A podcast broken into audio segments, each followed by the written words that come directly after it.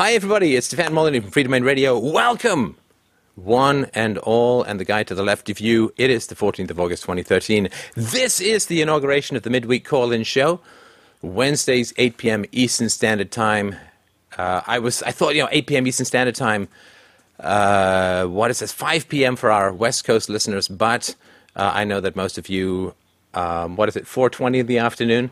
You begin to get fairly mellow uh, at your government jobs. So I think that uh, we can still we can still make it work. So, um, and and the reason I was talking about this with Mike, and um, the reason that I'd like to do this is I kind of missed you guys during the whole week. It's a whole week.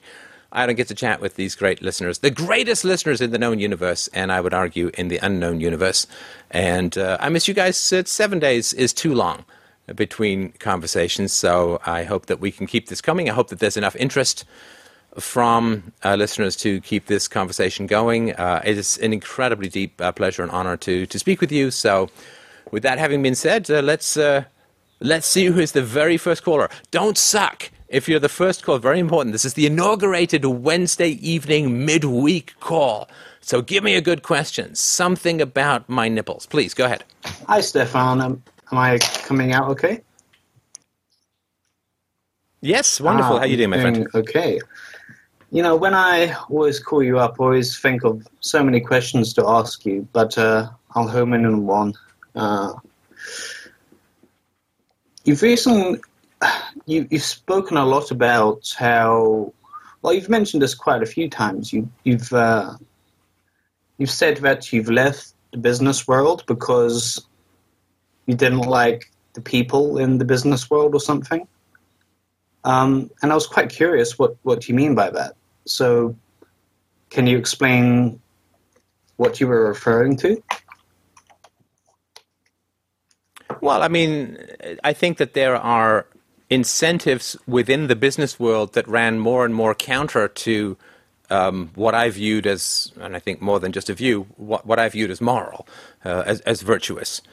And so, for example, one of the things that's happened that I've talked about is we've got this supercharged stock market, which means that there's a huge amount of people's money that is against their will herded into the stock market.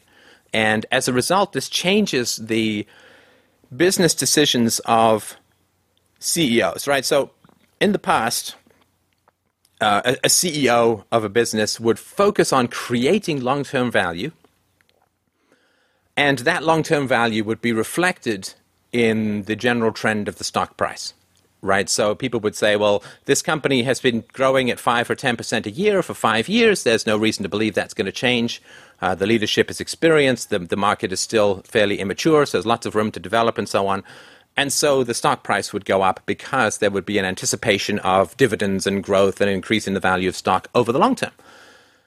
Now, that's kind of changed, I would argue, uh, over the past 20, 30, maybe 35 years, in that now there's so much money in the stock market that is not managed by people knowledgeable of the stock market, right? So most people have a 401k plan or they've got some sort of retirement saving plans up here in Canada. It's called an RRSP.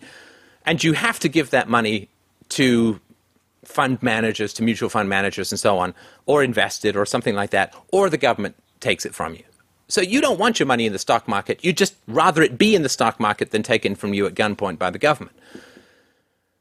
And so what happens is there's too much money chasing, chasing too little opportunity. And so what's happened is instead of growing businesses in terms of long term value with the hope of affecting stock price as a result of that, what's happened is um, there's so much money to be made in the short run through getting all of this money to attach itself to your stock uh, that, that CEOs are fundamentally working the stock market rather than working the long term growth of their businesses. And I have found uh, that this tends to distort uh, business decision making. So there's lots of what's called stuffing the pipe, which is where you'd really drive to get a whole bunch of sales this quarter, uh, and then say, "Look, we grew 20% this quarter."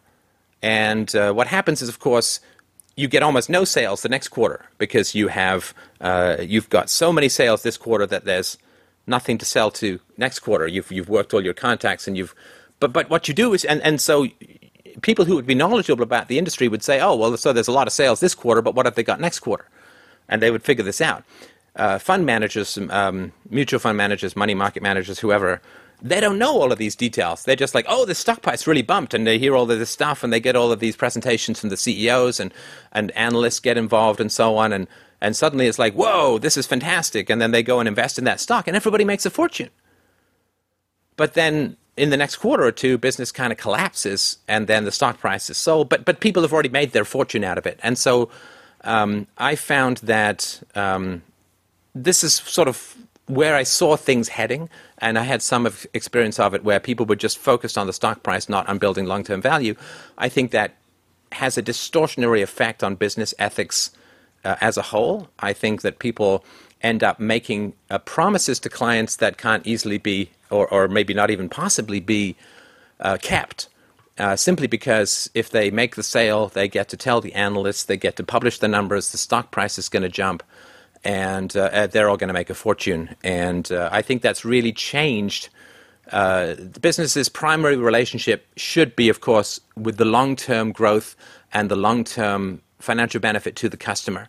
But because there's so much money to be made out of pump and dump stock uh, activity, or you could say manipulation, I think that a lot of business leaders have um, focused on their primary relationship being with the stock market uh, and um, if they have to basically shortchange the customers to to jump the stock price, I think that more and more of them become tempted to to do that, and uh, that's not a particularly pleasurable place to be. Certainly, if you're involved in the technical side of the business, as I largely was, uh, it becomes very difficult because then you've got a whole bunch of promises that seem almost impossible to fulfill um, uh, because mm, stuff has been promised to customers that you may not have the technical resources to uh, to provide. But the numbers look great until that reality comes out. Does that, does that make any yeah, sense? that makes sense. So you're basically saying that companies sort of, you know, perform to the madness of the state and what the state has created, rather than focusing on what is important, which is,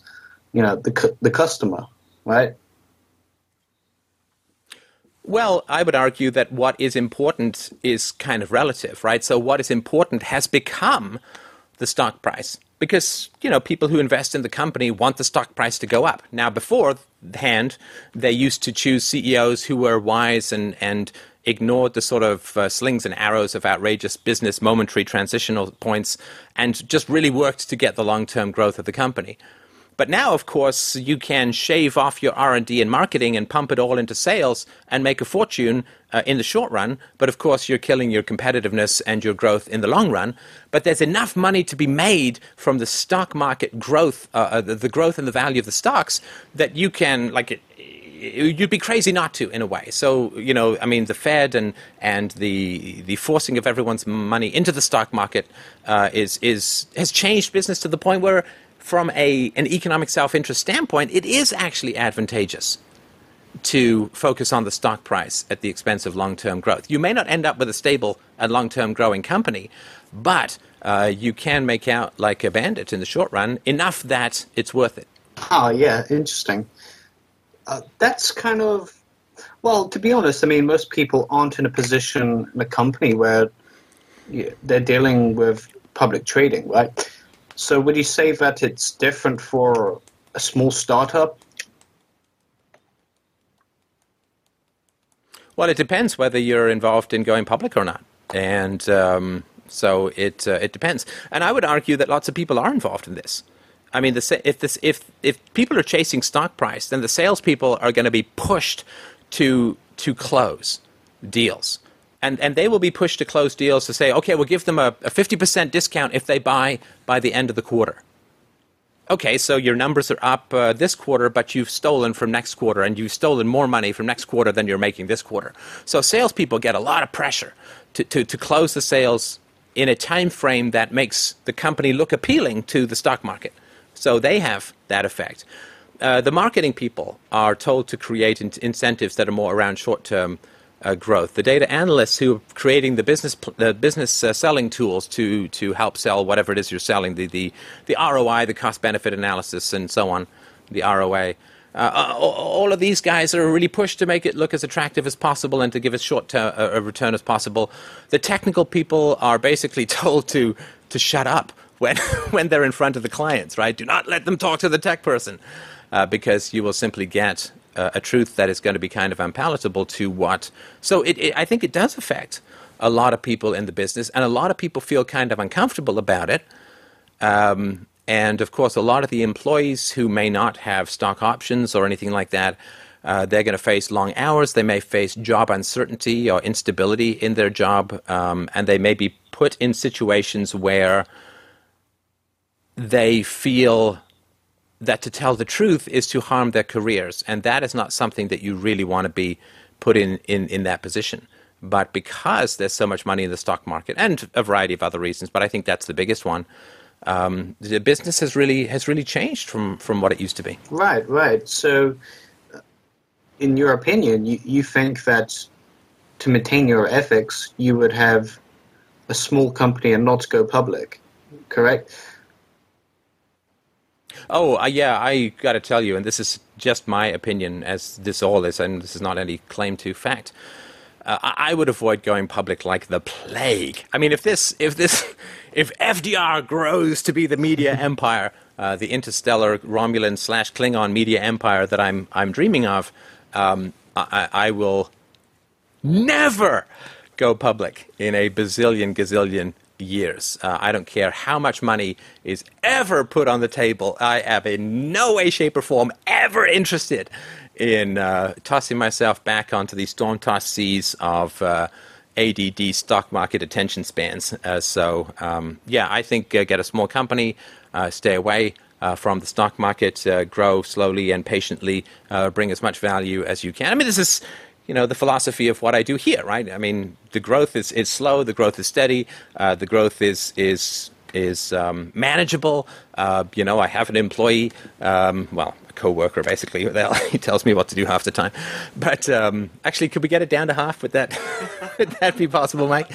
But um, uh, and and um, the idea that uh, I would throw this enterprise uh, into the uh, stock market is is inconceivable to me. It, would distort everything and would would um, take my focus away. But how is it that this show grows? Hopefully, by providing value to uh, to people uh, in in ways that philosophy can change their lives. Right. This is what uh, is unique about I think this show in that we, we we talk here about philosophy that can change your life. So yes, if you're an entrepreneur, uh, I think that the only way to ensure the long term stability and growth of your company and and to have uh, growth. I mean, you can still have growth with with going public, of course, but um, I think that it's a pretty dangerous. Uh, um, pretty dangerous waters to get into. Yeah, interesting.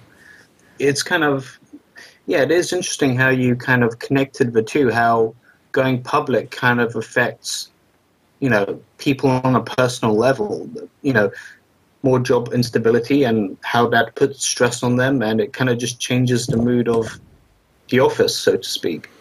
Um, is there any other specific reasons, like maybe you had to hold your tongue next to employees or that sort of thing. That was kind of the answer I was expecting.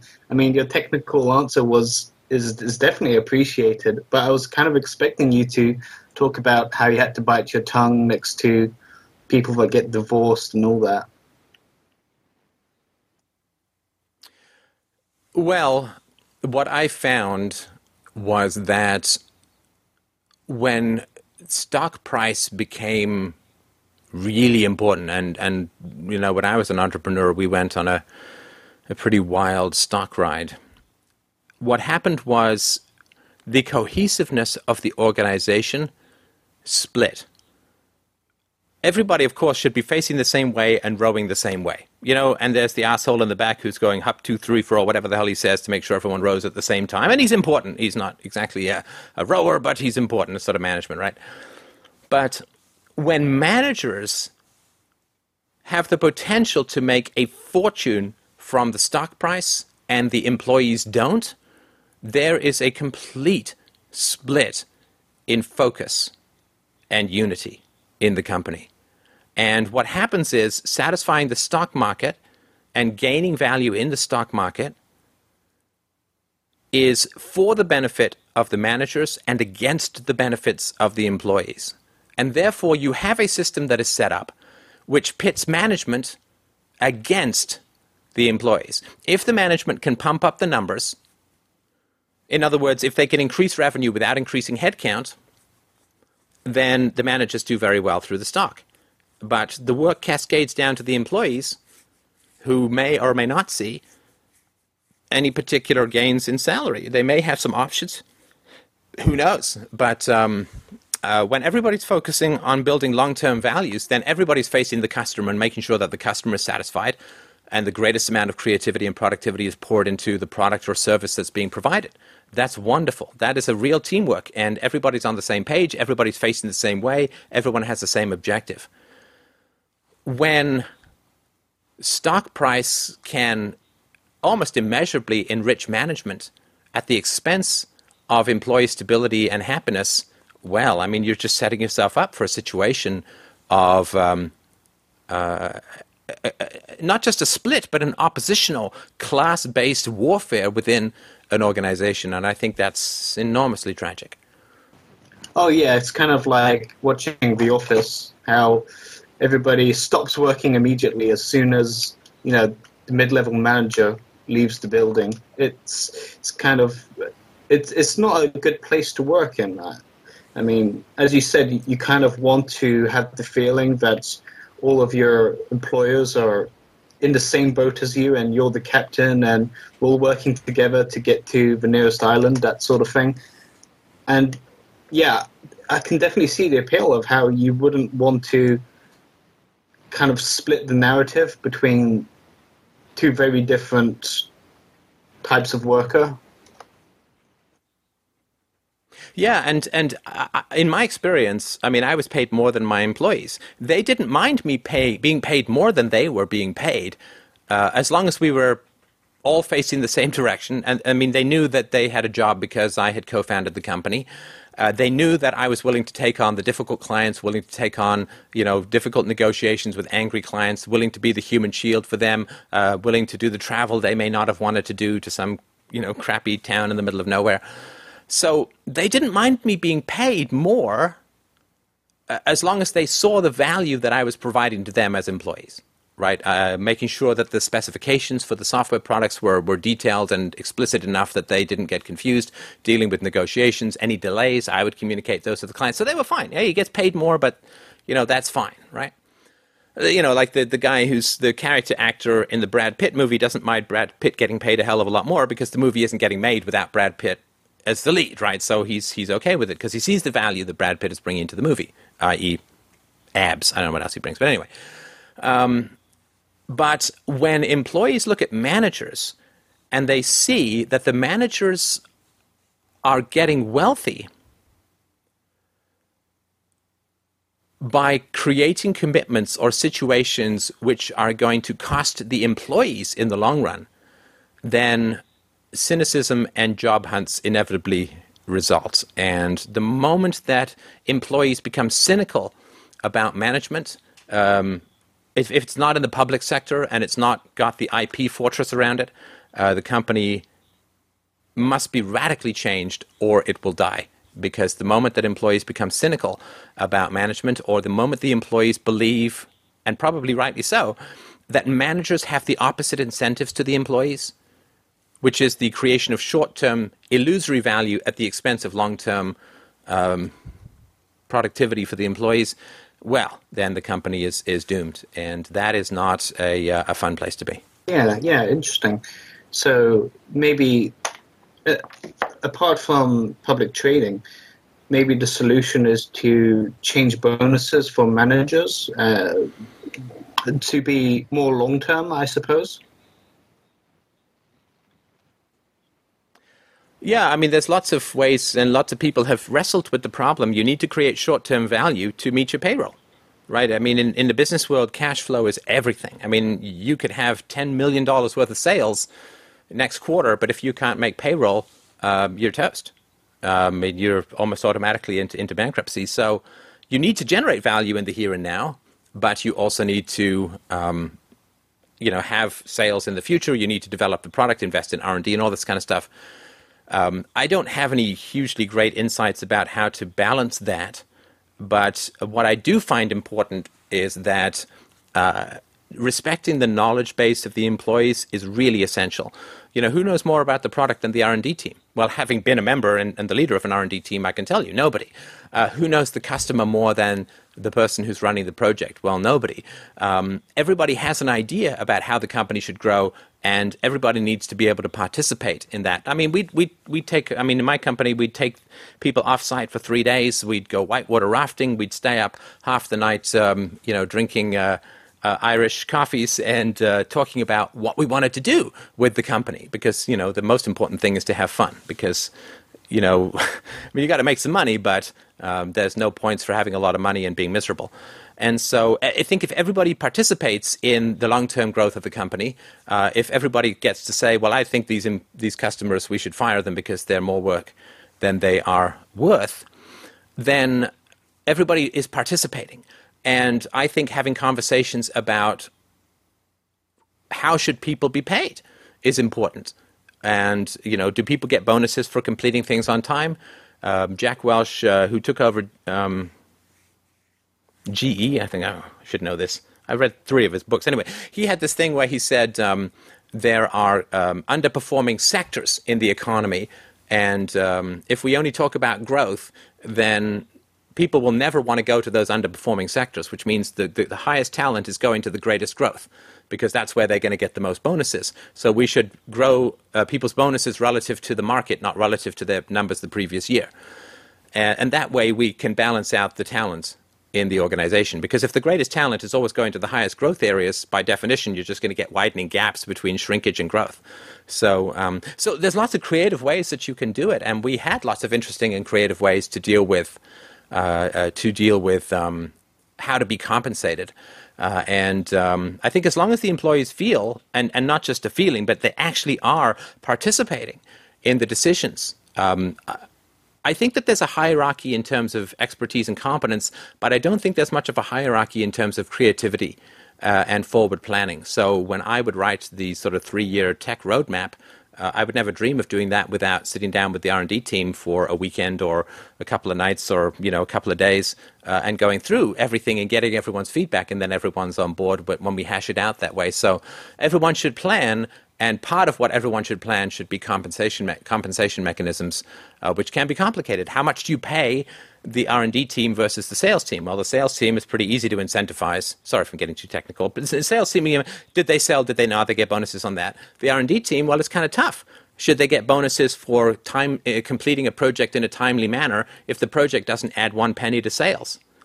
Kind of tough. Well, I would argue that the R&D team is not responsible for increasing sales. They are responsible for meeting the targets. Uh, it's the responsibility of the marketing team in conjunction with the sales team to set the product features that they believe are the ones that are going to contribute the most to sales.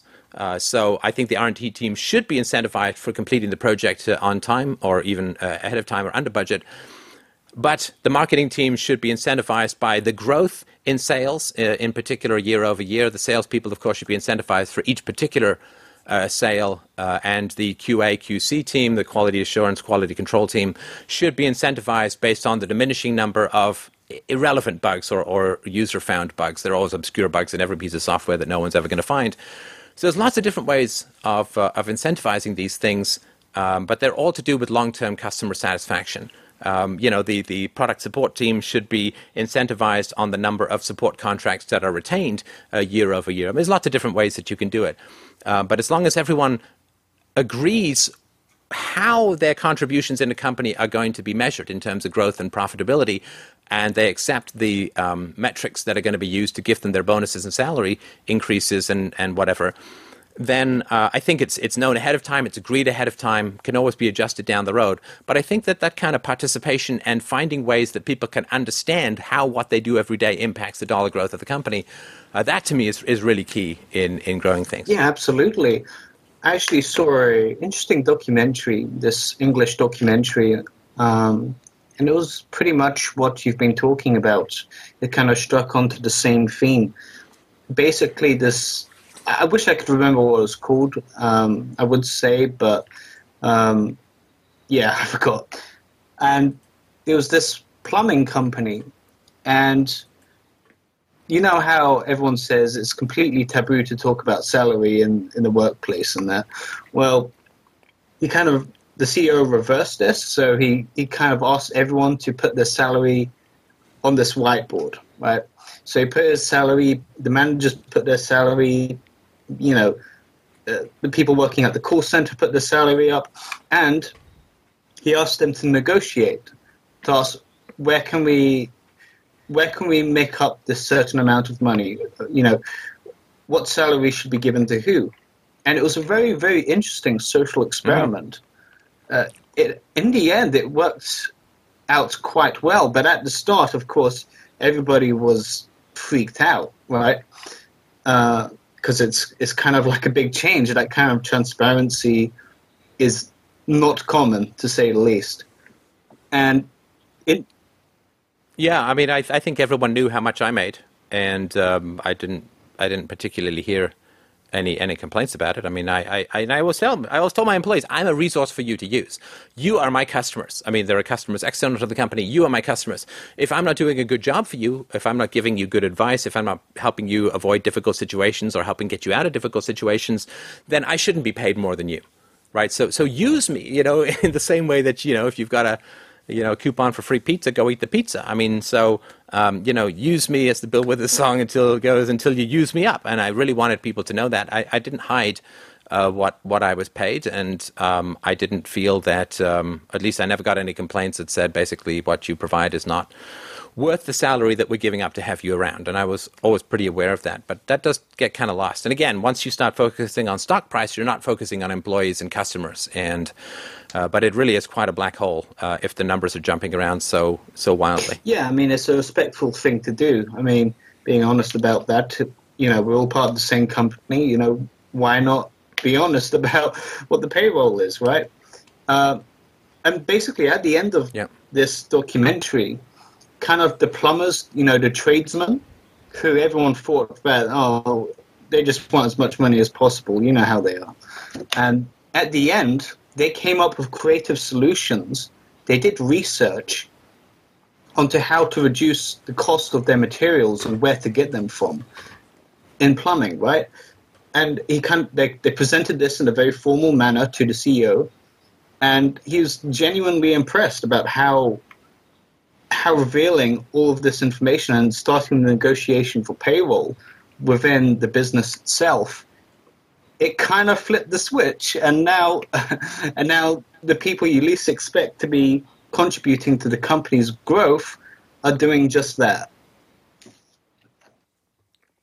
Yeah, everybody's a genius in their own occupation, and everybody. I mean, this has been proven repeatedly, particularly in the public sector, that you know. So, for instance, I can't remember some some state in the U.S. Uh, they figured out that if they unscrewed a couple of light bulbs from vending machines, they saved like $150,000 a year in electricity costs over the over the state. You know, and, and did it do any harm? To, no. hey, there's a vending machine. I'm thirsty. I'll get something, right? Uh, everybody's a genius. Now, no manager is ever going to think about that or ever going to find out about that. And so a top down management doesn't work any better in an organization in the long run than uh, a command and control socialist economy.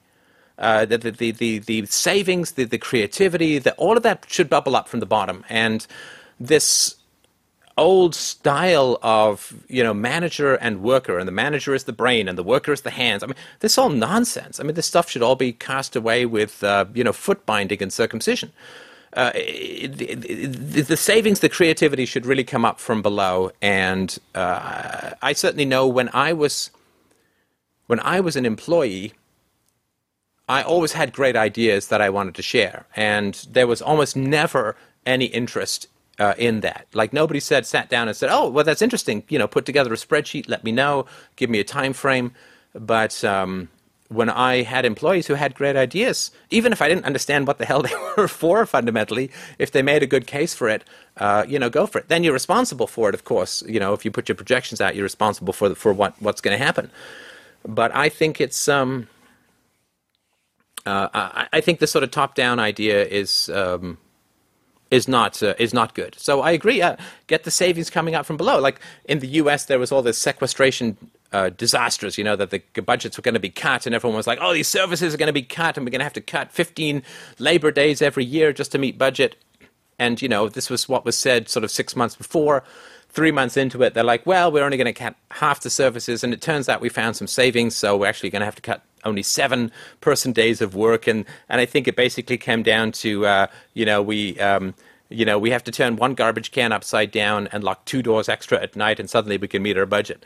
Um, you, you, always get these huge amounts of complaints anytime any, oh, we're already at the bone, we can't cut, there's no more fat to cut. And then, you know, it turns out that they're taking a chainsaw to, uh, you know, uh, a pile of bloated dead elephants. So, um, there is huge amounts of creativity and efficiency available to an organization, but as a manager, you have to stop talking and start listening and start giving the sort of full human respect for people way down you uh, uh, way down on the food chain, people get paid according to the value that they provide.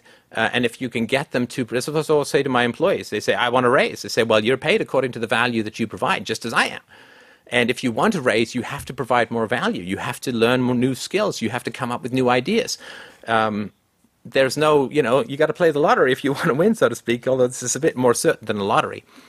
And so encouraging them to say that they were in charge of their own salary and compensation – but they needed to provide more value. I said, just as I do, need to provide more value if I want to raise. Uh, and getting people to understand that uh, unleashes a lot of creativity in the organization. And, um, you know, the people at the bottom, the people who are working there, I mean, I've walked around on factory floors and talked to people at various companies I was involved in. You know, if you sit them down over a coffee, I mean, they have some great ideas. They know everything there is to know about what to improve in the organization, a million times more than the you know the Olympian gods CEOs and CFOs and CEOs and all that. Sorry, C- CTOs and all that CMOs.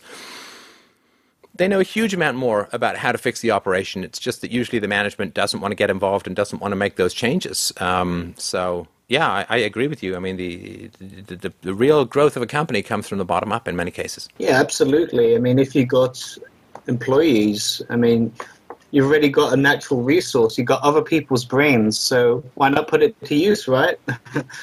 Instead of just using their hands and whatnot. Yeah, but of course, a lot of a lot of what a lot of what comes up from the bottom, though, is personnel conflicts that a lot of managers don't like. You know, you go talk to five guys on the line, and they all say, "Well, this for this foreman's great. This foreman's a jerk." And then, as a manager, you kind of got to do something about that, right? Uh, but a lot of people don't want to get involved in those interpersonal conflicts. But you know, rejecting interpersonal conflicts immediately strips your value as a manager down to that of a line employee. I mean, the whole point of being a manager um, is to deal with interpersonal conflicts, with, with conflicts with you and the customers, between employees, employees and managers, and so on. If you take that out of the mix, you've got no right to call yourself a manager. So I think that's important to, to do. Yeah, absolutely. Well, thanks for this conversation. It's been quite enlightening. And I'll have to listen over it again when I get the chance. So thank you. Oh, you're very welcome. And I really appreciate uh, those are great questions and stuff I haven't thought about in, in quite a while. So I, I appreciate okay, you bringing that you. stuff up. All right. Great. Um, my topic uh, is circumcision, particularly the situation where the father is circumcised but uh, the child is raised peacefully, so not circumcised, and the likely occurrence that it'll eventually the child will eventually notice the difference and ask why there is a difference. Um, I'm just curious how to approach. Um, I guess you want to be honest with your child, but of course you don't want to. I don't think it would be appropriate to share the heinousness of circumcision with him. So I'm curious how you would approach that kind of situation. So uh, a son is noticing that his penis is different from his father's? Yeah, I guess so. He's going to ask the question about why, and. Um, but I mean, first of all, I'm not sure why a son who would have those questions would be seeing his father. Yeah, that penis. is a thought that came to me. Um, I just know that when I was growing up, you know, it wasn't like overt nakedness, but you know, occasionally I'd see like my father would be urinating with the door open in the bathroom or something, or we'd go swimming and we'd be changing, and so we'd see each other. Um, so it wasn't like. Yeah, I mean, I'm I'm a big you know uh, I'm a big one for um, a little privacy in the family, so um, I don't think that uh, it's you know I think mom and dad genitalia should not be seen by kids uh, the moment that they can walk. I think that's sort of that's sort of it for the flashing planet. But um, uh, but but of course, it doesn't require that for the child to have questions, right? I mean, he's going to be in the locker room and he's going to see intact and he's going to see cut penises and he's going to have questions about that. I would assume that's probably what seven or eight or nine years old. I point? suppose it's possible to be earlier. I, I mean, I when I go to the gym, there's lots of very young children there, and so they'll likely ask. Right, right, yeah. So, so yeah. So first of all, of course, don't be showing your parental genitalia to your children. That sort of be number one. When so so, and I would just sort of go by if the kid sees other penises, and so he sees uncircumcised penises, he has an intact penis. Uh, I would simply talk about differences. He may not even have any questions because you know they're used to different hair color, different eye color, different heights, different ages, different races, and so on. So he may not have any particular questions. You know, at some point it will come up. Um, of course, my daughter was asking me about the show that I was doing um, when I did the circumcision show, but uh, I did not talk to her about it because it's nothing I really want to explain to her at the moment. Let's eliminate it uh, with this video, and therefore, when she asks about it, I won't have to, to tell her the unholy stuff that goes on uh, in hospitals uh, every 47 seconds or so. So, uh, but when the when the child gets older, then I, I think that the minimum of relevant facts presented in as neutral a manner as possible is is the way to go. So, um, you know, if the kid's sort of eight or nine years old, I would say, well, in some cultures there is a tradition wherein the parents um, encourage the doctor or ask the doctor uh, to uh, to remove the um, the ring of skin around the end of the penis um, he says, "Well, why? Why do they do that?" It's like, well, there's you know, religious reasons. They believe uh, that it's some religious commandment. Uh, although, why God is particularly interested in baby penises is sort of beyond me. Uh, or, you know, some people believe that there's some medical reasons which are largely disproven. And of course, the the the uh, the practice came into being thousands of years ago when there were no medical double-blind experiments to prove any of this. So it's just kind of like a tradition, and um, you know, I I would say it's it's a tradition that I think is very wrong, and you know, I'm doing what I can to fight it, uh, but um, a lot of people do believe that this is something that is good or necessary or the right thing to do, and um, uh, I don't agree with it. I think it's very wrong, but um, uh, remember, everyone who's had it, uh, uh, certainly the children who've had it done, uh, they did not, they did not make the choice. I mean, they're victims of this um, this procedure, uh, this this uh, mutilation, and um, you know, it's just it's one of the things that is is sort of wrong in the world that I think people of good conscience and goodwill are really working to oppose with some significant success. As I sort of mentioned in a recent presentation, the prevalence in the US has gone down from like 55 to 33% in a single year. So, yay. But I think that, does that make any sense? That's sort of how, how I would approach it. Right, right. Um, I guess I'm wondering if uh, when your daughter asks you a question that you're not willing to, or I mean, it's a, a answer she's not ready for, do you just simply tell her that, or do you, I don't know, how do you, what do you say to her? I will sometimes tell her that this is a topic that's better when she gets older, but uh, generally I will say, um, you know, it was a very boring show on, you know, hospital stuff. Actually, I couldn't say she loves doctors and she wants to be a doctor, so I'd have to come up with something. Uh, but uh, generally, I will do the classic, oh look, something shiny redirect that uh, usually uh, works uh, works all right. But I, I will rarely tell her that this is a topic I'm not going to discuss with her because I don't like the idea that there's a big stratification between adults and children in general, other than you know the aforementioned genitalia stuff. But um, uh, I, I, really do try to, to, speak with her as much as, as possible as uh, uh, as an equal, and um, so I don't like to pull the "you're too young" card on her because that really uh, reinforces the, a gap that I, I, want to minimize. So generally, I will just do a, a redirect uh, or um, say, "Oh, it was pretty boring. You know, what would you like to do this afternoon?" kind of thing, and and that's that's generally the way that I'll do it. Hmm, okay. Um, just a quick uh, question on the topic of nudity. Um, I guess uh, hmm, I guess I, I'm wondering about children feeling a sort of uh, fear about that topic because I guess if I understand, Sorry, which uh, topic? pri- Do you mean circumcision oh. or nudity? uh, nudity because I guess uh, I see a lot of children that sort of like they seem pretty afraid of nudity. I, I think it's very uh, shunned, in, like in their household or whatever, or um, it's shocking No, to them. sorry. Do you mean their nudity or the nudity of other children? Perhaps adults? both. I mean, Three. I guess. Uh, hmm. I just. Uh, I guess I, I'm I'm worried about uh, a child um, seeing it as like a, a scary topic, or seeing someone nude being like traumata- trauma traumatic because it's so oh, right. Un, un, unheard of or uh, unexpected. Um, I'm curious if that's. I think there's. Uh, sorry to interrupt, but I, I I think there's a bit of a false dichotomy in this kind of stuff, and the false dichotomy is that you know privacy is repression, and to be free with your body, to be free with you know, then everybody has to run around optionally nude, and I, I think that's a bit. I think that's a complete false dichotomy. I don't mean this is your false dichotomy. I just I think it's a real false dichotomy uh, privacy is not the same as, as repression. Shaming is repression, but privacy is not the same as, as shaming, right? So, so if I say I'm going to go to the washroom and I go in and I close the door and I, you know, do my business and then I come out and wash my hands, I haven't shamed anyone. I've just said that, that going to the washroom is, is private.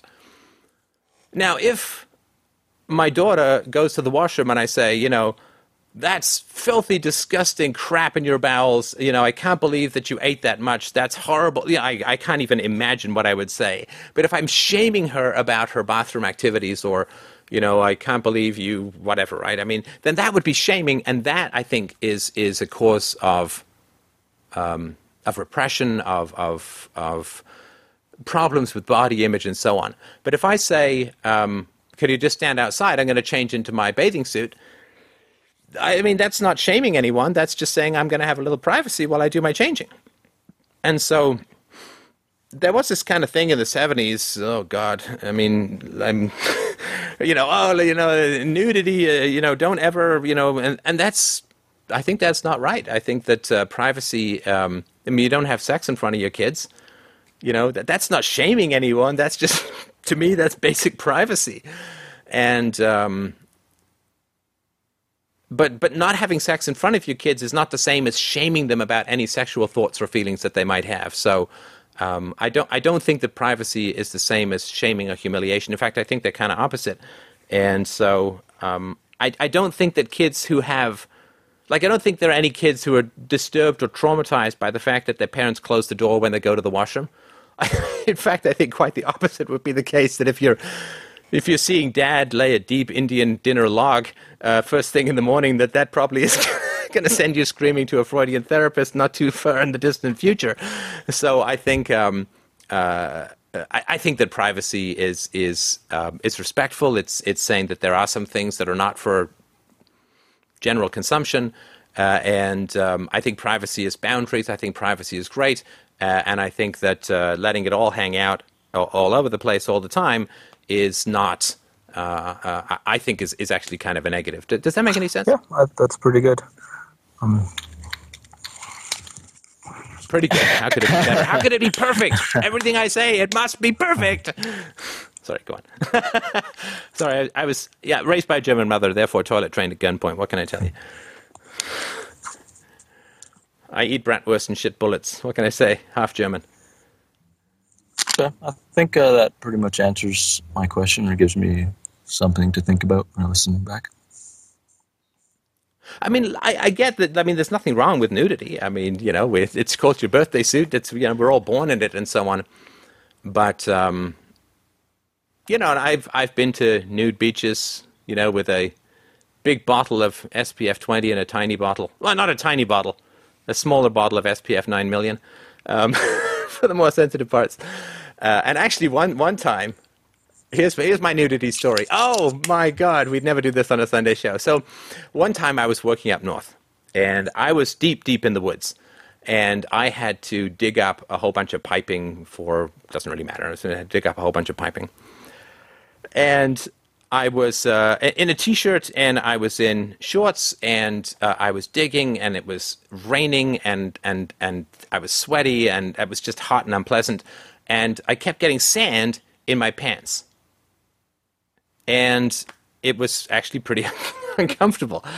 And so I you know I, I just suddenly had this thought. It's like I'm I'm not a big nude guy but I'm I'm here. I'm in the middle of no like I'm literally in the deep Canadian woods, you know, where there's not supposed to be anyone around for a long. And that everyone was back in the camp. They were all making dinner. So you know, what what did it matter? So I thought, okay, I just take my take my pants off, finish my digging, and uh, and then go go and have some dinner. Well, while getting re- anyway. So long and short of it is, um, the um, executives from Toronto picked that day to come up and check the progress of the camp, and here they see uh, you know, Steph bought deep in the woods um, with with everything hanging out, and uh, they they didn't see much of me. Uh, they basically saw two little ass cheeks heading off into the woods at high speed.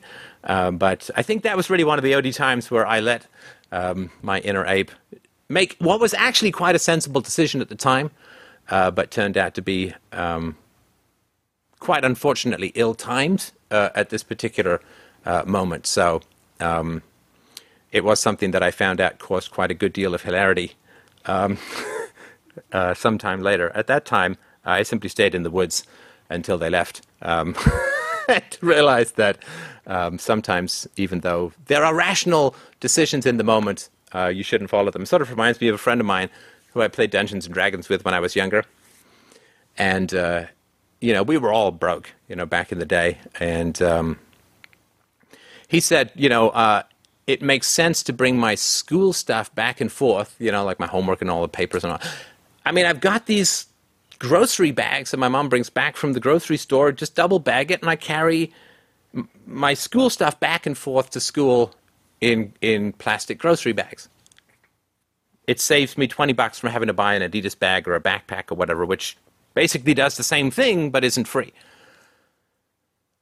And I guess that was kind of a little philosopher even back then, because I remember saying to him, I said, you are absolutely right and absolutely wrong at the same time. You know, from one standpoint, it makes complete and perfect sense that you get these free bags to take your stuff back and forth from school.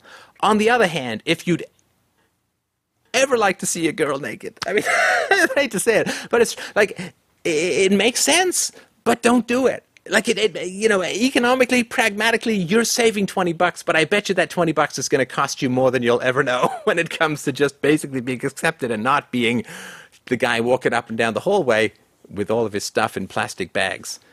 So you know things which make sense in the moment and and which you can provide a great deal of defense for like working naked in gritty woods or taking your books back and forth uh, to school in grocery bags just don't do it. And in the same way, nudity kind of makes sense, but don't do it. don't you know?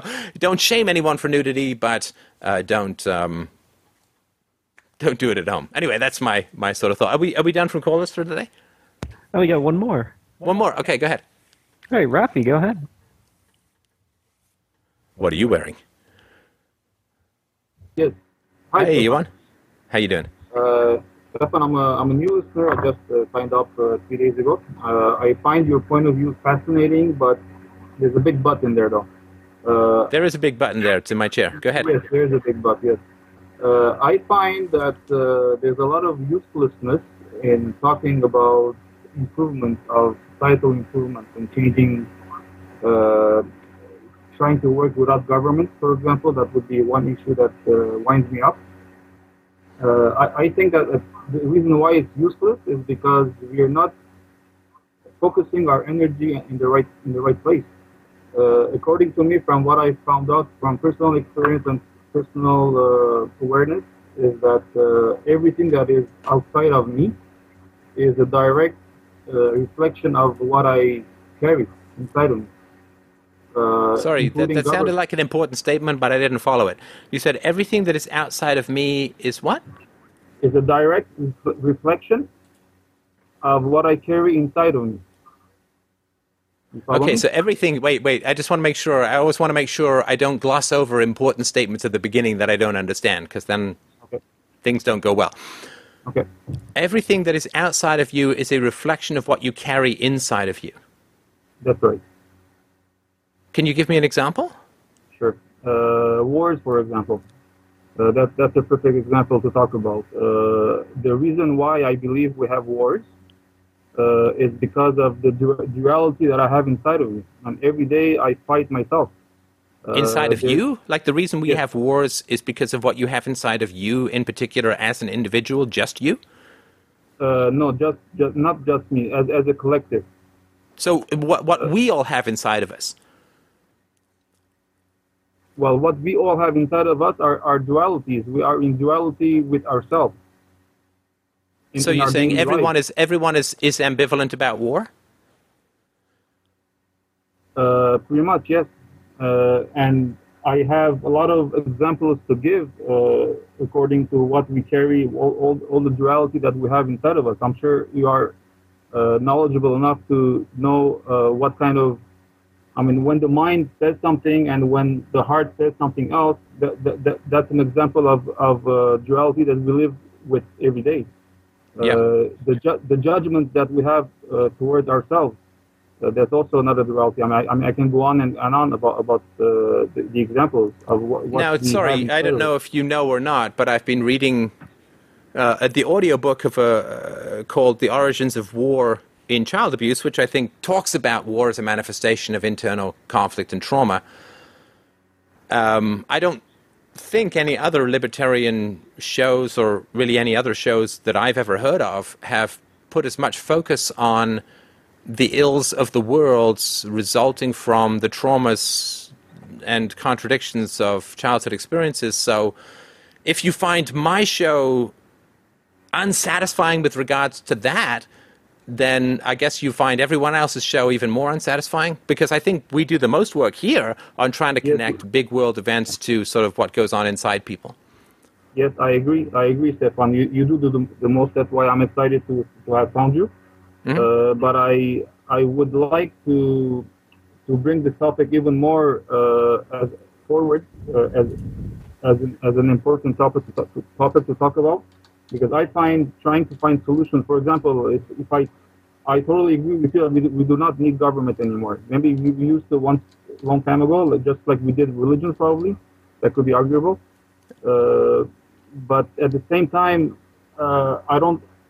Since the recent past, I don't find really uh, uh, uh, um, a- reason to concentrate on why do we need, why do do, do we not need a government, and what would be libertarian uh, world would, would look like, uh, because the focus here should not be put in the in the in the outer solutions, because whether we, But sorry, let me let me just interrupt you for a sec because I I think you may be not understanding why I talk about a stateless society, I, I- while very clearly saying that it's generations away. The, one of the main reasons that I talk about what society would look like without a government is to provoke people's inner conflicts. Because if you conform to a, I don't mean you, but if, if someone conforms to a crazy society, they feel saner.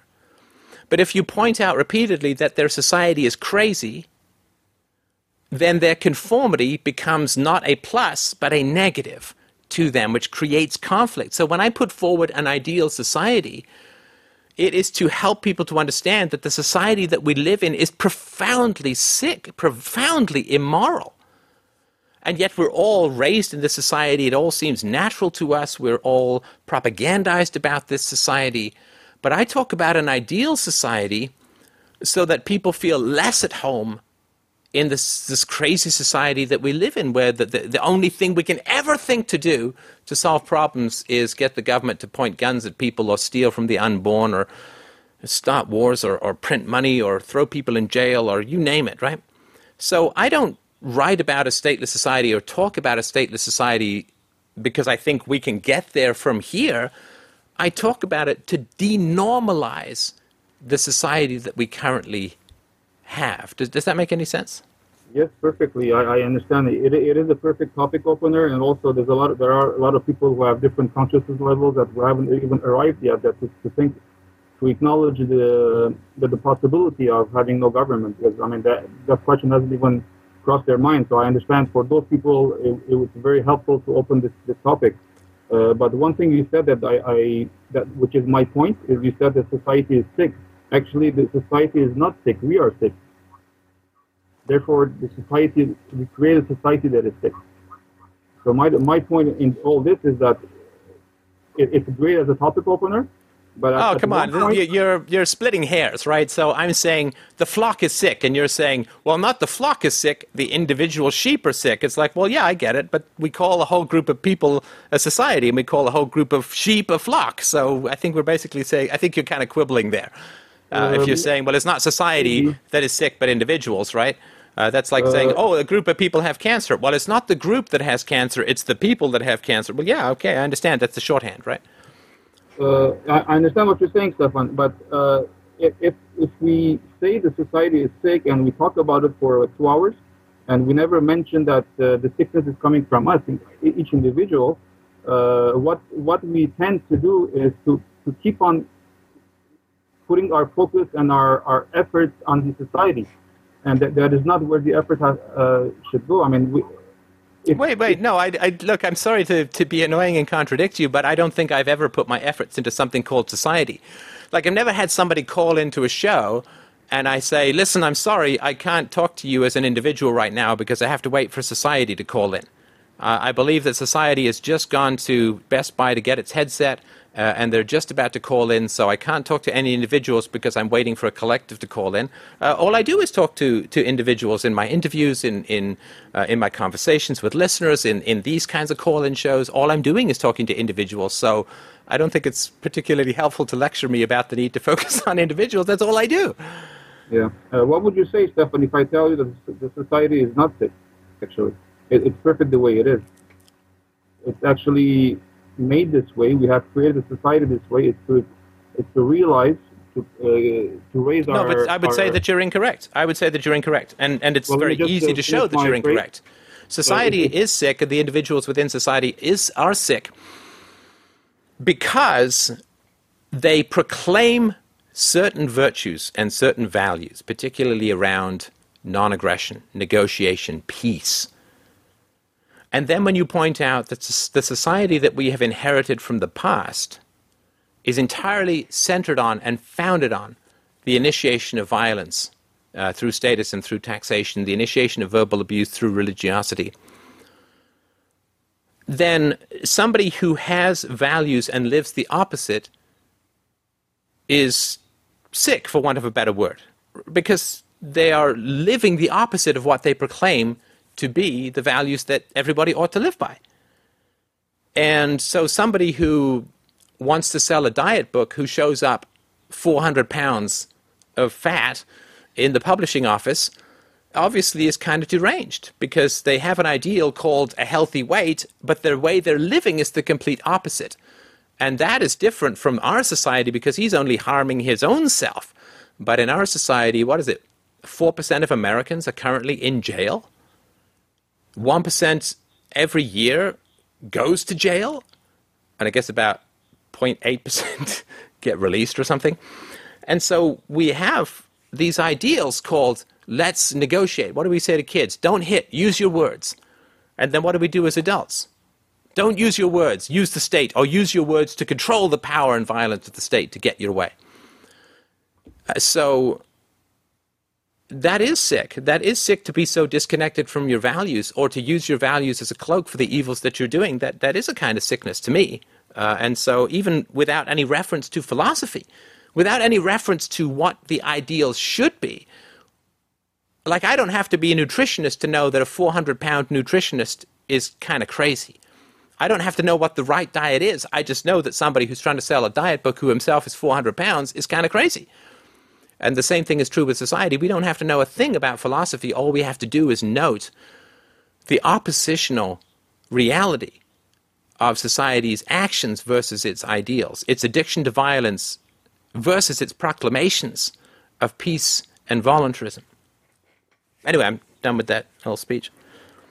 Uh, what, what's your what's your vision of the future for humanity? Would you th- would you say that uh, there's any hope of gaining uh, zero fear or zero uh, domination or all the massive stuff we see today? Uh, do you think there's any possibility that we will bring all the nasty stuff to zero one day? No, gosh, no possibility whatsoever. I mean, no, but that does. I mean, what does that matter? I mean, the, if if you invent the polio virus cure, right? If you invent the vaccination for the polio virus, invent the polio virus. If you if you discover Alexander Salk, I think was the one who did it, who who found the the, the, antidote to small the, the, the smallpox inoculation or the the polio inoculation, um, the polio vaccine or the smallpox vaccine.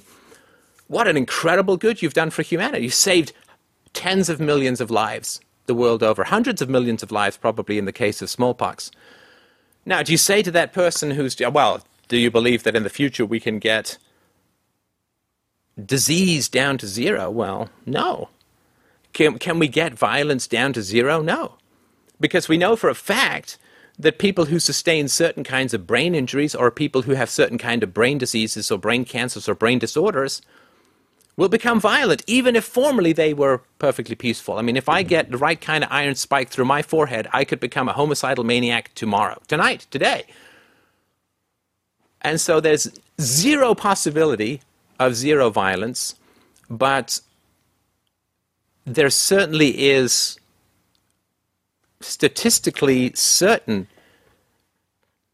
not even probability, there is statistical certainty that we can vastly reduce the prevalence of violence uh, in the world. And that is like, wouldn't it be great? So, you know, say, okay, let's say we got rid of slavery. Yeah, we got rid of slavery. Are there still going to be a few crazy nut jobs who kidnap people and lock them in their basement? Or, or a few people who uh, lock their kids in their basement? And I think there was some guy in Europe who locked his daughters in his basement and impregnated them repeatedly and, and just, you know, for 10 or 15 years.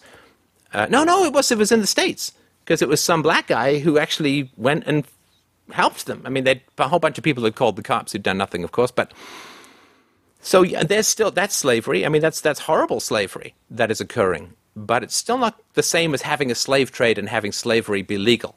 Uh, it can be reduced to almost zero. But I, I, don't see any way to reduce it to zero. I think that would be um, um, an impossible standard. Uh, and, and even if we had perfectly raised children and a perfectly healthy society, uh, and nobody ever used aggression uh, who was sane or healthy, um, there are still, of course, brain disorders and injuries and cancers and so on that can provoke aggressive behavior. Um, so I think that's that's still a possibility, but I mean, it's so unbelievably rare that, that it would be inconceivable to us now. Well, how about if I turn the question on you or, or, or, or on any individual to say that an individual is, is capable of bringing the nasty to, to level zero? Is that a possibility? You mean, am, am I capable? Yes, I am absolutely capable of bringing violence to zero. I have never initiated the use of physical violence against anyone. I've never hit anyone. Uh, I've never been involved in any kind of fight. Uh, I have uh, never uh, initiated the use of physical violence against other people. So, you know, so far, you know, brain tumors um, excluded, I hope to remain at that batting average for the rest of my life. How about uh, the need uh, for domination? Would you see yourself uh, to bring? Well, I, but what's wrong? What's wrong with the need for domination? I mean, there's nothing wrong with the need for domination. No, seriously. I mean, I, I want to dominate uh, my environment. You know, I, I don't want to live in a snowbank. Uh, you know, I want to dominate cancer. Uh, I want to dominate else. I mean, I want people to want to uh, win and dominate uh, things that are harmful or egregious to our life and health. So, I mean, the human instinct for domination, I think, is is fantastic. You know, we just want it to be domination over things that are harmful to us uh, rather than domination over other human beings. Uh, so I have no problem with the instinct for domination. I'm, I'm talking sorry? about domination over human beings, not not not not for cancer. Uh, I don't want to dominate as- other human beings. You don't? No, Okay. No, I mean, why would I want to get involved with anyone? You know, like there was this this comment on the circumcision video where some guy said, "Oh yeah, my girlfriend said she'd never go down or give a blowjob to a to an intact penis." You know, okay, so this woman prefers genitally mutilated penises, and naturally, if you get married to, uh, have sex with, and have a baby with this woman, she is going to want to mutilate. If it's a boy, she's going to want to mutilate that boy's penis. And so when he's saying my girlfriend wouldn't give blowjobs to intact penises, she's basically saying my girlfriend pre- prefers genitally mutilated penises and would be desperate to genitally mutilate her own son's penis. Excuse me if I reject a blowjob from such a monstrous woman from such an evil woman. And uh, so, no, I don't. Why? I mean, why would I want to get involved in in dominating people? For what? I mean, I get much infinitely greater value out of negotiating with people, out of win-win situations with people. Why would I want to? I, I don't even want to develop the skills involved in dominating other people. I don't want to be intimidating. I don't want to be a bully. I don't want to be verbally abusive. I don't want to be destructive. I don't want to control people. I don't want to even develop those muscles. I don't even want to have those muscles. I want to Well, develop the muscles of peace and negotiation and virtue and fun. maybe we don't have the same view or definition of the word domination. Uh, for example, uh, I see domination as you are a very good uh, philosopher and a good uh, radio host, and you have great ideas. Wouldn't you want to be one of the best or the best in, in your field?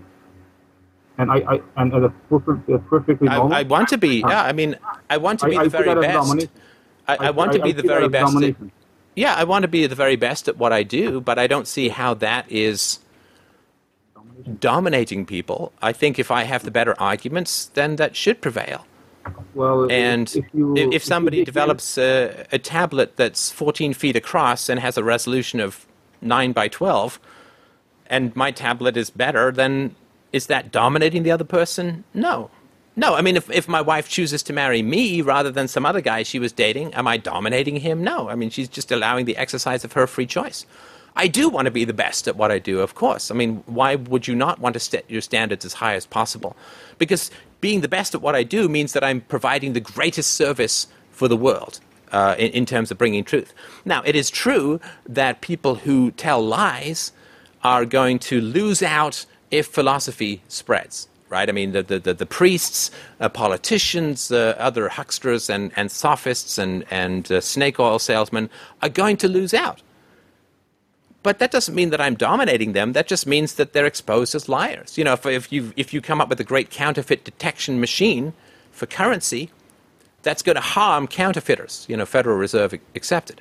It's going to harm counterfeiters. Are you dominating them? No, you're just revealing that they're criminals. Uh, it's their choices that have led them to that particular catastrophe. And if people have committed their lives to telling lies to people and exploiting them by verbally infecting them with an imaginary disease called invisible sin and then charging rent to remove this phantasm for the rest of their lives, well, if philosophy reveals that as an exploitive and destructive and false relationship, I'm not dominating them. You know, I'm just I'm just turning the light on. You know, turning the light on is not beating up the darkness, it's just turning the light on. Uh, it's kind of hard to to talk about th- this issue if uh, if like we, we don't even uh, meet at the same level on, on, on, the, on the first step. Uh, when I talk about domination, Stefan, is, first of all, I, I, I'm not being judgmental because I am in domination all the time. I realize that I am. In Oh, you're trying I- to dominate. Sorry, you're trying to dominate me in this conversation. Exactly, that, that's a good example. Yes. I- Oh, so I in this conversation, you're you. trying to dominate me. Sorry, just so I understand. And how would you know if you have dominated me? How would I know? Uh, I would I would feel it.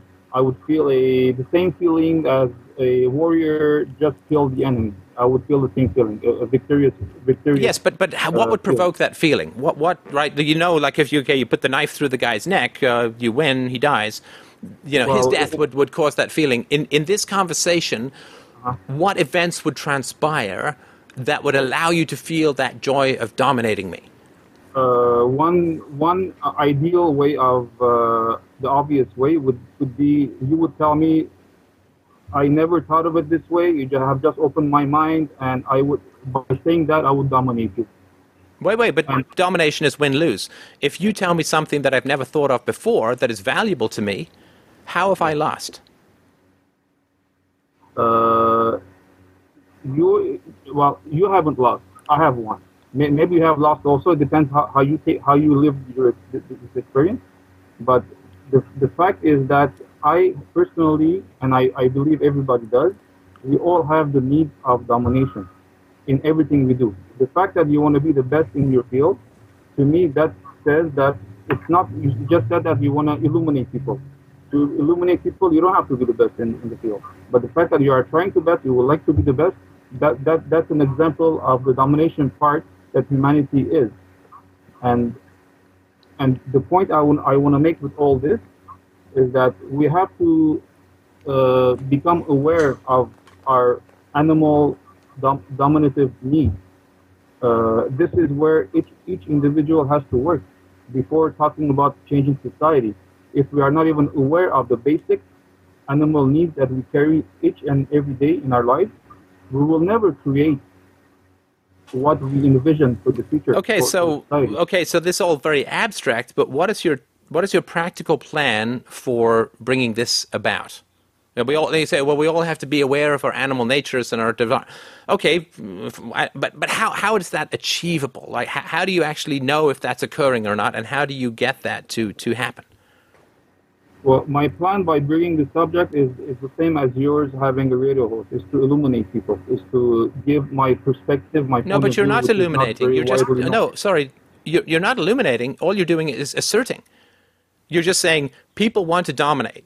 That's not illumination. That's not an argument. That's just an assertion. Well, if uh, if uh, illumination is not done from me, it's it's what I say, and the the illumination is done when depending the way you take it. If you don't see what I'm saying, it's obviously not not illumination. If you maybe you're not there yet. You mean if I sorry, if I, so I'm illuminated if I already agree with you. If I don't agree with you, given that you can't don't have any arguments, when you make an assertion, people will either agree with you or they'll disagree with you. Now, if they agree with you, you're not illuminating anything to anyone because they already agree with you. If they don't agree with you, but you don't have any arguments or evidence, then you're not able to change their mind. So I don't understand how you're going to illuminate people who disagree with you. Well, it's not. It's not exactly a question of agreement. It's a question of vision. Uh, if you are, if somebody is close to seeing what I'm what I'm telling you now, uh, by me verbalizing what they, they have been feeling, will illuminate this person.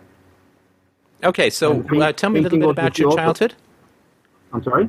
Tell me a little bit about your childhood. What was it like? How were you? Um, how were you raised? My childhood, uh, it was a conservative family. Uh, we were Christians, but not we didn't practice. I actually don't remember most of my childhood. I just have a few vague memories. Does that help in any way? So when you say you don't remember most of your childhood, do you mean sort of the first 18 years or 15 years, or what do you mean? I would say the first uh, first eight years. Or the first eight years? Okay. Do you know how you were punished if you were punished, or how I you were disciplined?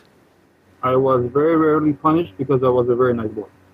I listened to my parents, and they don't have they didn't really because my, my bigger brother was uh, was uh, was a was a black sheep, so he, he got most of the beating. He got, actually got all the beatings, and I by seeing that as an example, I was a very nice boy. So when you said that your your your brother was beaten, what what do you mean? What is what is that? Physically beaten because he didn't listen. No, I get that it's physically beaten, but, but physically beaten Okay. how? uh, not nothing nothing too violent, but uh, there was physical contact. Well, was he was he beaten with a hand or a fist or an implement? Uh, I I did not. I never witnessed. I just heard, and I believe it was uh, by hand. Yes, so was he spanked or I, rem- I I remember a couple of experiences. Sorry, was he spanked or punched or what? uh, no, not punched. I would say spanked. Yes, And how often did this occur? I, I have a couple of memories of it. I So it only happened a couple of times? Well, I don't know if it happened a couple of times. But I have two memories of it. Uh, like I said, the first eight years, uh, I'm very, I'm blank. My memory is blank. And you know that's a sign of trauma, right? Yes, I do. It's not proof of trauma, but you know it's a sign of trauma. If you can't remember much about your childhood, uh, trauma um, interferes with the hippocampus and the capacity to retain memory and so on, right? Yes, I, I, know that, and I, I, did approach my bigger sister and my mom about this, and they never said anything. And, and the way they reacted, uh, they, they know something that I don't know. What do you mean um, they didn't react? And I, I'm- I'm not asking this to cross-examine you. I mean, I, I genuinely feel sympathetic for this, and I'm sorry that you had to witness this with your No, brother. I I assume is he elder, an older brother? Yes, he's six years older than me. I'm sorry. That's I mean that's Uh, scary stuff to hear for sure. But what what happened when you talked to your mother and sister about it? Uh, my mom uh, said nothing happened. I, I, I asked her if there was sexual abuse, that, because that, that's the feeling that I get. Uh, she said no, there's, nothing happened. I emailed my sister, which I don't have much contact with, and she never uh, answers back. So I suspect uh, something something is up. But Why I, do you don't. why do you um why do you suspect that there may have been sexual abuse? Uh, I have no answer to that. It's just a feeling. Right. I have no. Because I mean no that is obviously a very destructive aspect of, of domination. I mean that is the domination and obliteration of a child's sovereign body and mind, right? Yes. Right. But having said all this, I have no, I do not feel, I, I'm- I don't, I don't, I don't feel any trauma in me at the moment. I've Well, no, because my, you're uh, no. The reason you don't feel any trauma is that you're taking this domination thing and putting it on the whole human race. Like I don't feel traumatic for not being 12 feet tall, because the average height is I'm actually above the average. I'm some 5'11 and a half or whatever, above the average height. But if you take this domination paradigm and say this is human nature, then nothing untoward happened to you. Like if I say, I'm traumatized because my mother didn't feed me with eight breasts like a, a, a sow did, then people would say, well, no, human beings don't have eight breasts, so you weren't deprived by not having access to eight breasts, right? Because human beings have two, right? Or women have two, men and women, two, women have two useful ones. We're all taps and no plumbing. But, but if I normalize that which is abnormal, then I feel less trauma which means that I can't actually deal with things. So if you say, like if you grew up in an environment of domination, and you say, well, it's human nature, everybody does it, then what happened to you is going to feel less traumatic because you are taking your experience and universalizing them unfairly and unjustly and incorrectly, I would say, in order to avoid the trauma of having been dealt with in a dominating manner that is not innate to our species and certainly not part of what is generally called human nature, which has nothing, no content to it other than adaptability. Uh, I disagree, uh, obviously. Uh, the what the example that I gave earlier for your need to be the best in your field, and you you you, you, responded that uh, you want to illuminate people, but and I, I told you back that uh, you don't need to be the best to illuminate people. So that that that goes out as a. But as well, sorry, why don't why don't I have to be the best to illuminate people? uh, you said you want to be the best to illuminate people. I, I told you I, I, you don't need to be the best. You could be an, an amazing person who does it, who does, who does your work in, in your field, but you don't have to be the best. What what is it that you want to be the best? That just that factor alone. Well, I, I think, me- I mean, my, my one- personal one opinion is that if you have an ability that can enormously benefit the human race, and you enjoy the exercise of that ability, then why wouldn't you do it? You know, I enjoy philosophy. I love philosophy. And I'm happy that what I love is philosophy and not kitten strangling. Because kitten strangling would be bad for the world, particularly for the world of kittens. Yeah, don't But I happen to I happen to really like philosophy, and I also believe, with good reason, I think that philosophy is pretty essential to the happiness of the world. So, if I can do a great service to humanity by provoking people into philosophical thinking, by challenging them, by being annoying, being wrong, being idiotic or being funny or, or occasionally shooting an arrow over a house and hitting a bullseye, if I can challenge people into developing philosophical thinking, I mean, the, the opportunities for the world to improve are staggering. They're, they're, they're, incompreh- they're as incomprehensible to us now as the 21st century would be to somebody from the 10th century. Uh, the, the, possibility of the end of war, of the end of, of rape, of the end of torture, of the end of child abuse, of, of the end of spousal abuse, of the end of assault, of the end of theft, of the end of statism, of the end of prisons. All of this is the direct result of critical thinking, philosophical thinking, uh, UPB, voluntarism, the, the, the, the promotion of peace and negotiation among human beings, and the stalwart standing in the face of, of evil. I mean, the, the, the, there's no greater benefit that could accrue to, to the human species than being able to think, being able to think critically, being able to think well, being able to spot manipulative, sociopathic, blood draining assholes who are constantly hanging like lampreys off the jugular of the species, owning us, controlling us, fencing us, subjugating us, using us, throwing us like toy soldiers into the fires of war and laughing while we burn. The capacity to illuminate evil to the struggling masses yearning for virtue and the power of, of true and universal ethics, my God, if I were to walk away from something that can be that beneficial to humanity, which I also love to do, would be completely incomprehensible to me. Now, how do I measure how well I'm doing? By how much behavior is changing. I can't measure thinking. I can't. Well, somebody writes to me and says, Well, I really like your stuff about child abuse. I really agree with it, but I still abuse my children. Well, then they don't agree with it. I, I, can't. I don't care what people think. I care what they do, and I only try to change what people think so I can change what they do, or rather, so they can change what they do as the result of better thinking. So when you say you don't have to be the best to illuminate people, well, I guess not, but I would rather be the sun than a flashlight right? Because the flashlight ain't going to grow any crops, and the sun is going to illuminate the world. And so, if I can get more people to think, and more people to understand, and more people to grow, and more people to pursue self knowledge, and more people to enact in the areas of their life that they can change the principles of non aggression, a respect for property rights, a respect for others. Uh, the avoidance of the initiation of force against family members, particularly children. If I, the more, the better I mean, why wouldn't if you can if you can get uh, uh 10, 10 million people to stop hitting their children? That's better than 1 million people stopping hitting their children. If you can get a billion people, that's a whole lot better than 10 million. If you can get 6 billion and 5, or whatever the population of the world is these days, that's better than 1 billion. I mean, the spread of virtue is the more the merrier. There's no upward limit where I say after this, uh, it's a rounding error, because each new person who is illuminated is a person who is now capable of peace and virtue in the world. So, yeah, I measure myself relative to everybody out there who can comprehend uh, uh, English or whatever languages my work has been translated into and can actually start to live virtue. So, yeah, if I want to be the best at what I do, it has to be quality and quantity. You can get quantity by diminishing quality, just be some. Uh, can I challenge your, uh, your what you just said, Stefan? Yeah, let me just, uh, sorry, I just knocked my mic here with my passion here.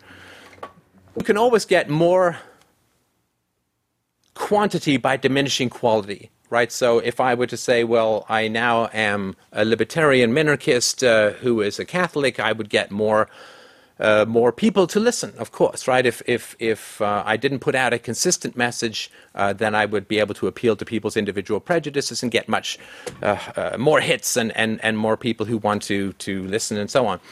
But to uh, continue with quality and quantity requires at least as many resources as I'm able to throw at the problem of spreading philosophy, and that's what I try to do with every show. With you know, bad jokes and, and anecdotes and tangents and all the kind of fun stuff that I throw in to try and challenge people to stay with the conversation.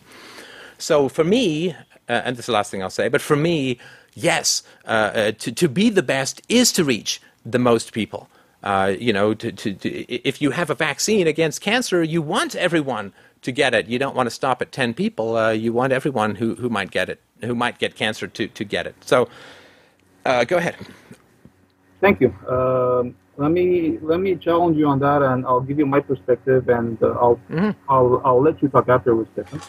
Um I I don't think we're talking about the same thing exactly. Uh, you're talking about the importance of uh, enlighten, giving information to people. You're talking about uh, the importance of the numbers, of the, the most possible, the more the better. I, I agree with you, uh, but that still doesn't does not answer why the need to be the best. Because let's say I'll give an example. Uh, let's say you have 100 million followers or listeners, and you become the best. And somebody else a year later has a billion. Uh, you're not the best anymore. So isn't it better? Uh, wouldn't you be happy that a billion more people are following somebody else than you, who has the same message or similar message to you? Isn't that better for society? Yeah, best and I. I would then go and work. I would go and work for that person, and I would I'd do everything within my power to help spread that that conversation. Absolutely. no- I mean, but- and and when I you no say the are the best, best. all I'm talking about is my best. I, I can't measure myself against the best, like some abstract Okay. thing. The Pope has many more. I know I hate the word followers because I mean, the whole point of philosophy is not to create followers, but. Um, the, the Pope has many more people who listens to him than, than people who listen to me. Uh, but that doesn't mean I'm 0.001% as good as the Pope uh, in terms of uh, spreading uh, philosophy.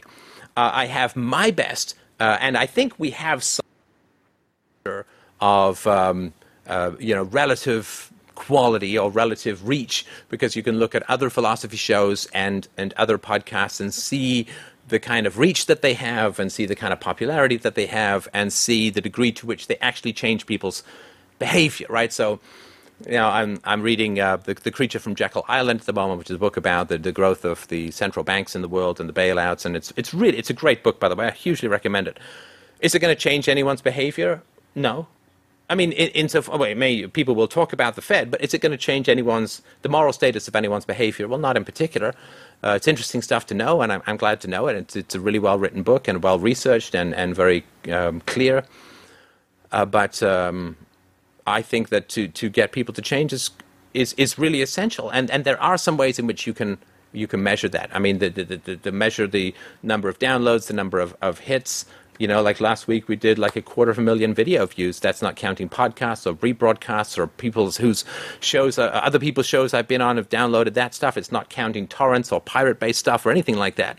So, you know, is it with podcasts, 500,000, 600,000, three quarters of a million in a week? Three quarters of a million philosophy touches in the world in, in a week. Uh, I mean, gosh, be- I think that I think that's fantastic. let's be honest, uh, Stefan. Uh, I mean, if you if you're trying to be, to do your best, that's a total. Wait a story. second here. When you, when you tell me let's be honest, are you are you sort of trying to tell me that I'm not being honest, or are you trying to tell me that you're not being honest in the Uh, conversation up to now? Uh, well, to be frank, I'm uh, I'm I'm uh, trying to say that you're not being honest. Uh, let, let me explain myself. Uh, Do you think that I'm lying? uh, unconsciously, yes. But Let me let me explain my point of view. Uh, because in the beginning, Hey, you bet you better make this good because if you're going to accuse me on my own show of lying, you better have a good case. But Uh, go ahead. It's not an accusal; it's a, it's a point of view. Uh, it- because you, at the beginning you said many times you want to be the best, but now you said you want to be your best. So it's, it's very different. Uh, but let when I say let's be honest, what I what I mean by that is that admit that a part of you wants to be the best. Is that right? A part of you.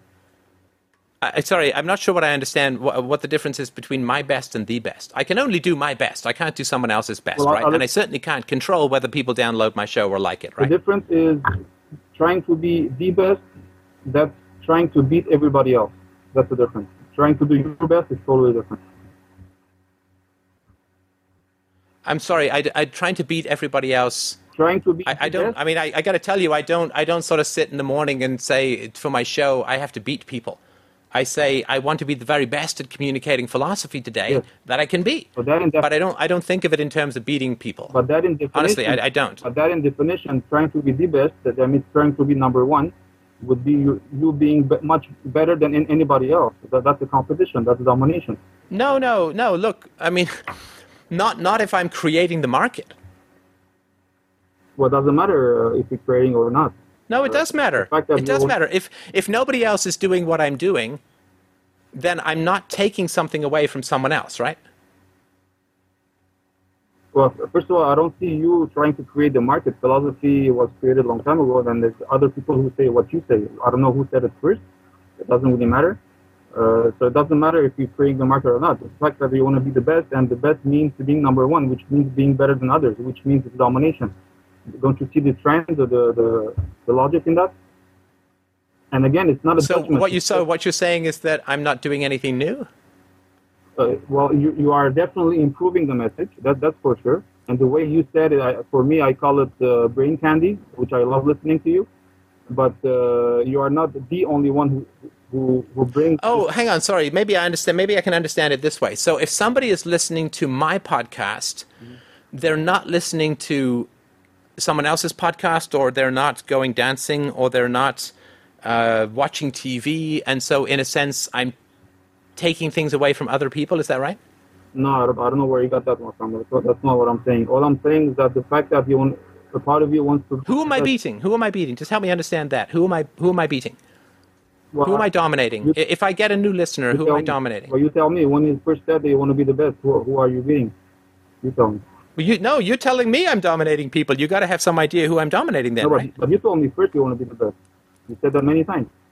So who who, Right. who, who, who are you better than others? You tell me.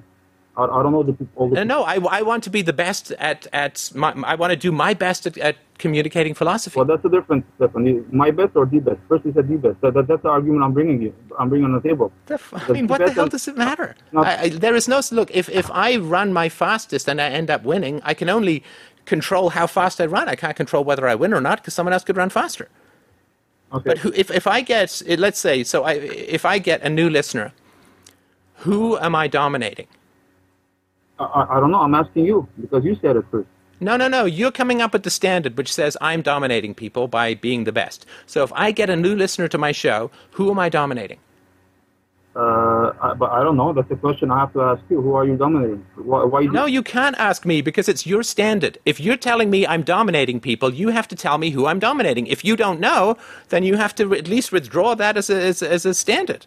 But isn't isn't trying isn't one, wanting to be the best uh, domination? That you're No, you're just you're repeating yourself now, and I'm not going to give you too many more opportunities to repeat yourself.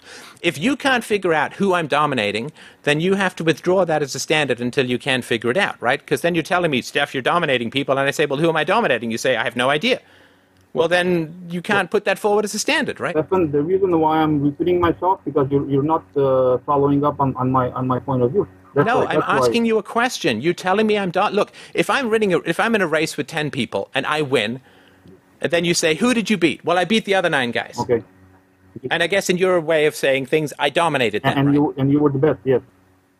Okay, so who am I beating? Who am I dominating? Who am I winning against when I get a new listener? The competition, whoever who, who's in the field. I don't know. I don't, I don't have names to give you.